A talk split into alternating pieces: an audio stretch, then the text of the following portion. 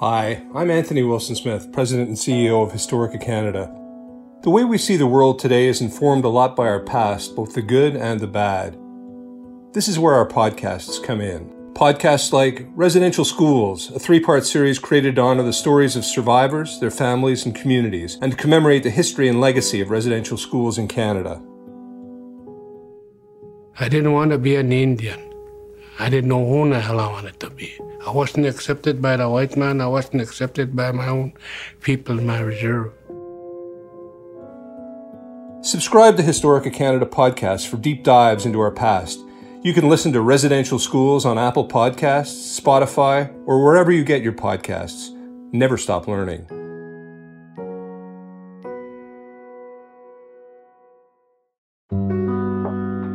In 1971, Canada became the first country in the world to adopt an official multiculturalism policy. It was meant to preserve cultural freedoms and recognize the contributions of diverse groups to Canadian society. Today, multiculturalism is a defining feature of the Canadian identity. But for much of our history, that wasn't the case. Listen to A Place to Belong: A History of Multiculturalism in Canada, a five-part series from Historica Canada. Join us as we explore the history of multiculturalism in Canada. Subscribe to A Place to Belong on Apple Podcasts, Spotify, or wherever you get your podcasts. We had to wash out the dirty, old, soiled, infected dressings and hang them on the line in the sun and use them the next night. That night, boys fanned flies off the wounds in the daytime to try to prevent the maggots. And we had, of course, unfamiliar medication and treatment. It was quite a new experience.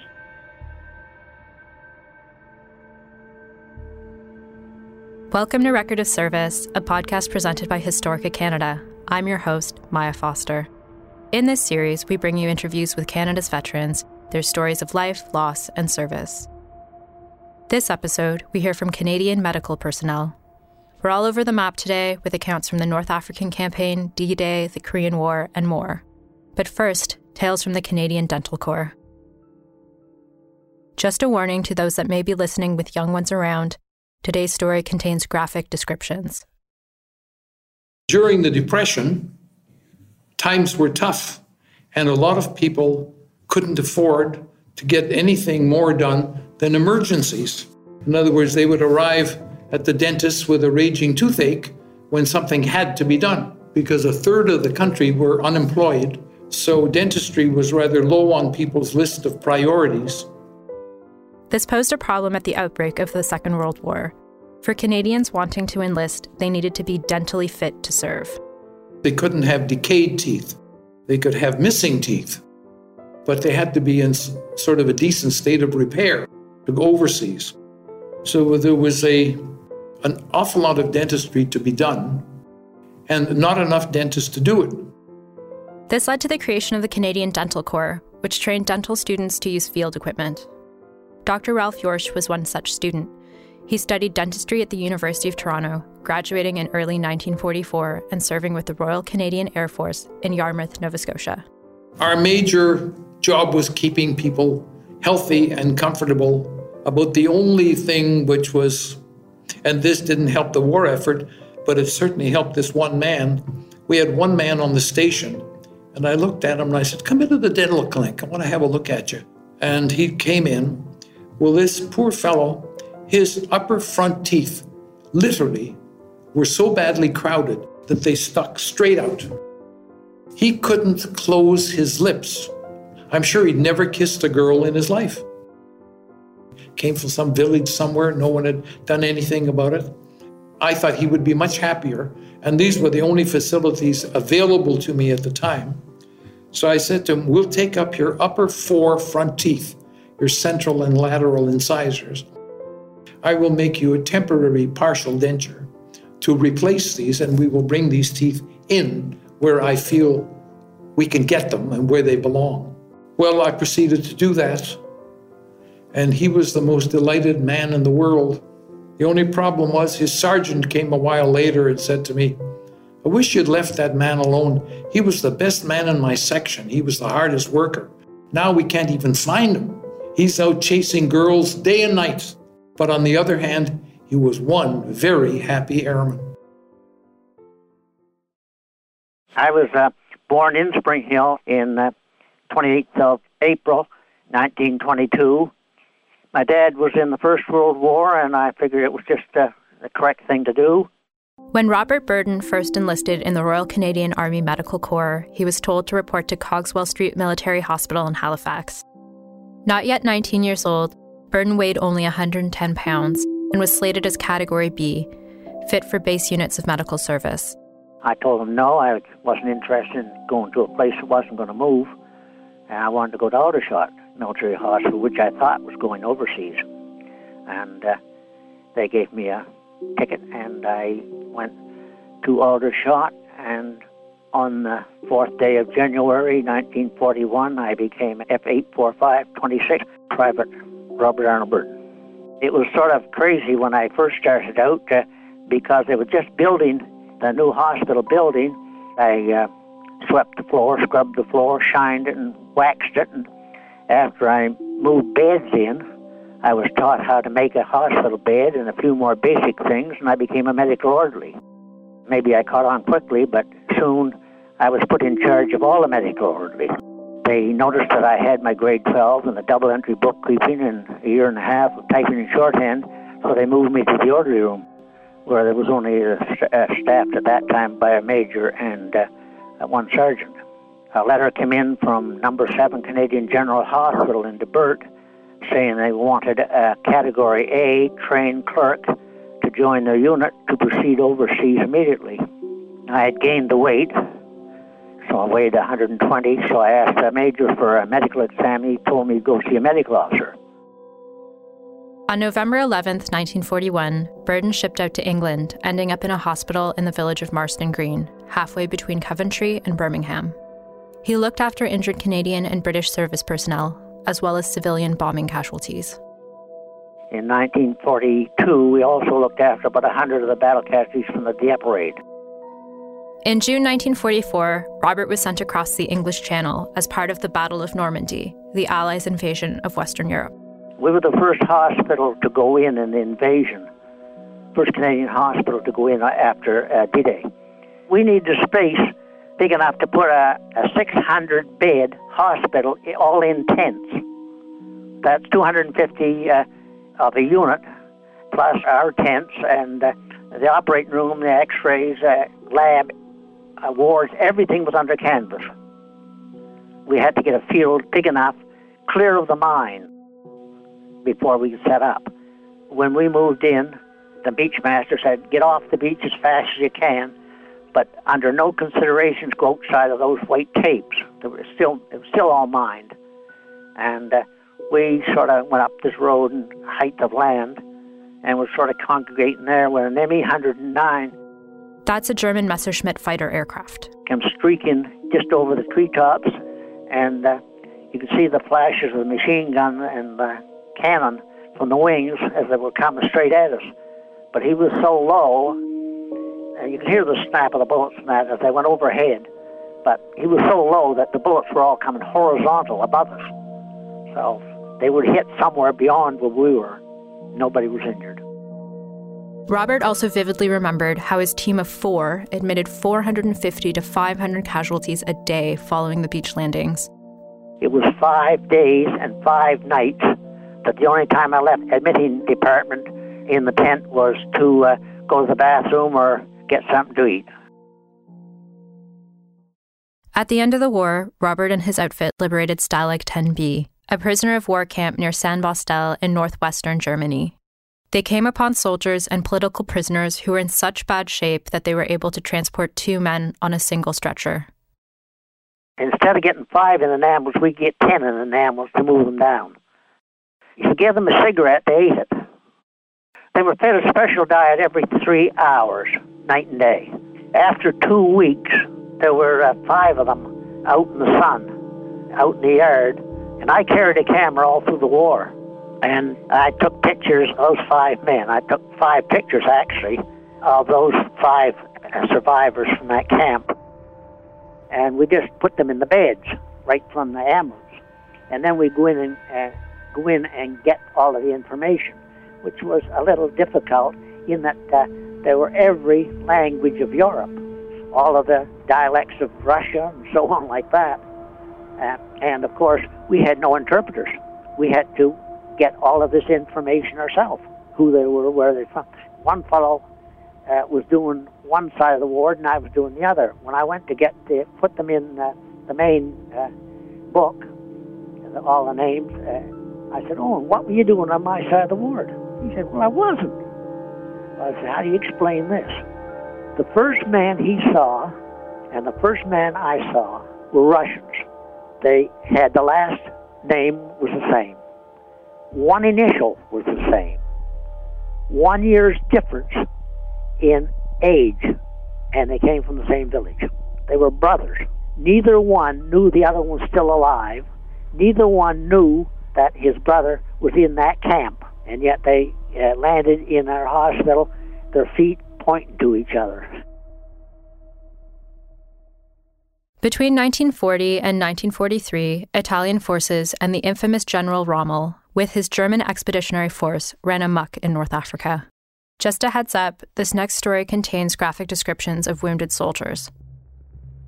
You see, Rommel, German general, was going through North Africa very fast, so they couldn't establish hospitals in North Africa. That's why there was a great call for hospitals to be established in South Africa, because that was the first Commonwealth country, or the nearest Commonwealth country, to the fighting in Africa.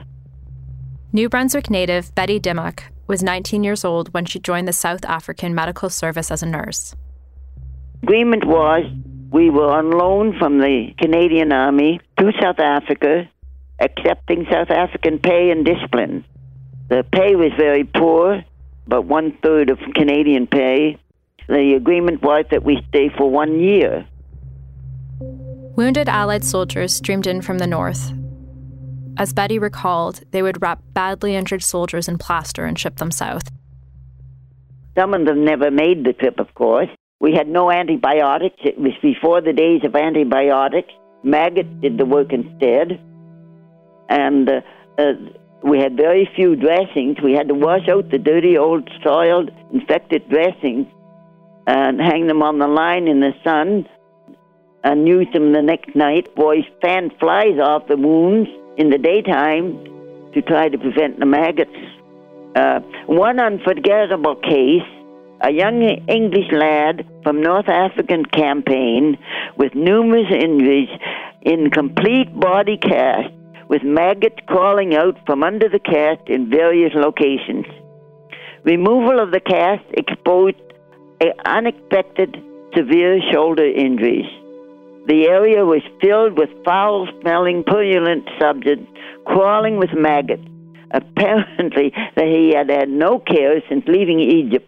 This patient begged me to get someone other than myself to perform the procedure, only because he was aware of what I would find, and he knew that I was not aware of it. I needed a soup ladle to remove the pus and maggots. Before I'd lost many meals, it was bad. And that, you know, for a young nurse, was a little bit rough. After a year in South Africa, Betty opted out of a second contract. And I wanted to get in the Canadian Army, so I thought this was time for me to go home. It was very hard to leave these boys because they were really wonderful boys and accepting the circumstances well. In the spring of 1944, Betty was stationed in England. When we first went to England, we'd been associated with antibiotics, which was penicillin, and that was given every 4 hours, at least, sometimes more frequently. And a big amount, it wasn't too well purified, and of course, keeping needles going, keeping them sharp and everything, we had to do that. And so some of the needles were not too sharp when we had to shoot them into the boys. They just screamed. It was terrible. We didn't like doing it. We had to do it. And they'd hide. That was a hard treatment, really, for them, getting these shots of penicillin. And it was hard for us to do. But it's the first experience we had with the results of antibiotics. Betty stayed with her unit, number 23, until shortly before VE Day, when she joined the reinforcements for number 1 Canadian General Hospital in Nijmegen, Holland. At the end of the war, she returned to Canada. When I got back, I think the rations were still on somewhat, and it was a different life. Everybody had changed, civilians as well as military people. Because, I mean, it was a war that took the women back to work.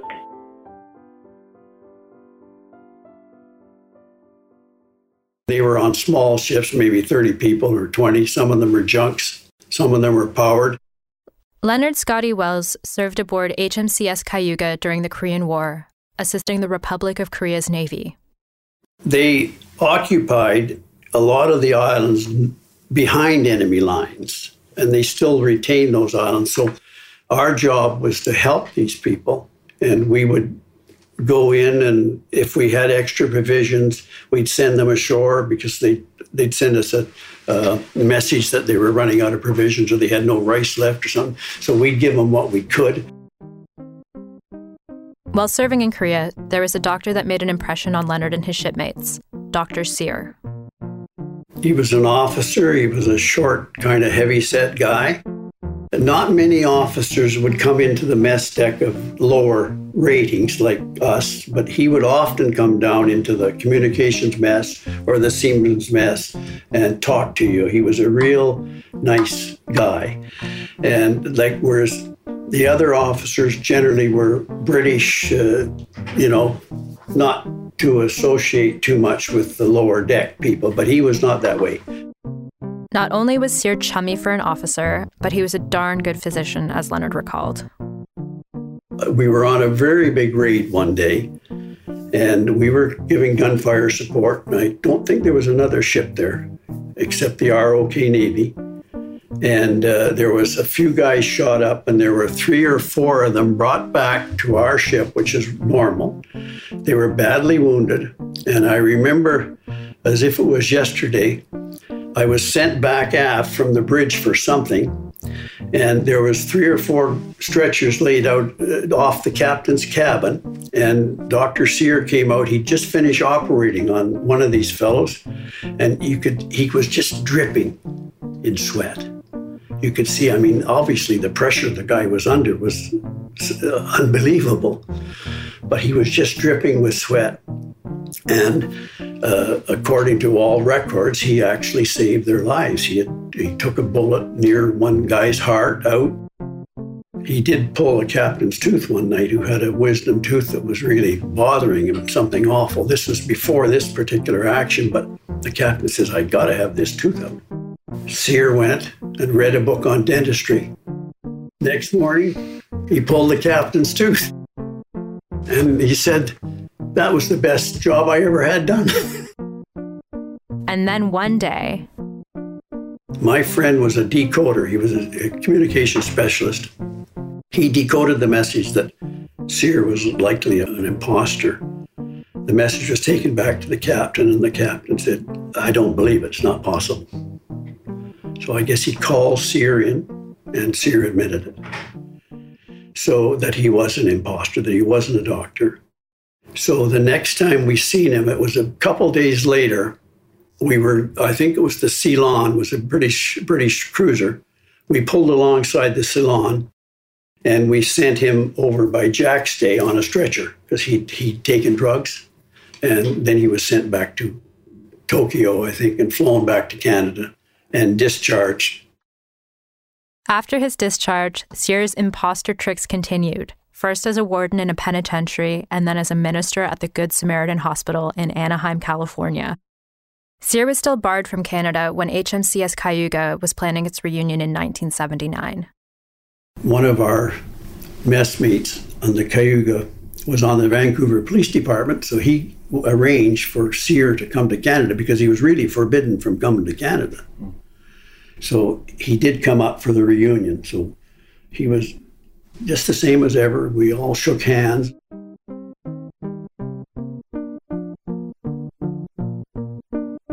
Record of Service is a production of the Memory Project Speakers Bureau and Archive, connecting veterans and Canadian Forces members with school and community groups from coast to coast. The Memory Project has been made possible in part by the Government of Canada. We are a program of Historica Canada, a nonprofit offering programs that you can use to explore, learn, and reflect on Canadian history and what it means to be Canadian. Go to thememoryproject.com to browse our archive of interviews or to book a speaker for your classroom or community event. If you're a veteran or an active member of the Canadian Forces, please contact us to find out how you can become a speaker. If you liked this episode, you can order a free copy of the Memory Project's Record of Service video series. This new DVD highlights experiences from the Second World War to modern peace operations. Visit thememoryproject.com to find out more. Additional text from this episode comes from our sister program, the Canadian Encyclopedia. You can find links to their articles on the Second World War, the Korean War, and much, much more at thecanadianencyclopedia.ca. Follow us on social media at memory_project and at Historica Canada. Bye for now. Next time on Record of Service. One of my brothers, he was a code talker too. His name was Peter, and he was a hard-working man. You know, you couldn't find a better man to work. Come payday, he'd go on a toot, till time to go back to work, and he'd drink to get drunk, and then he'd cry. Sat there and cry, I should have been killed, I should have been killed.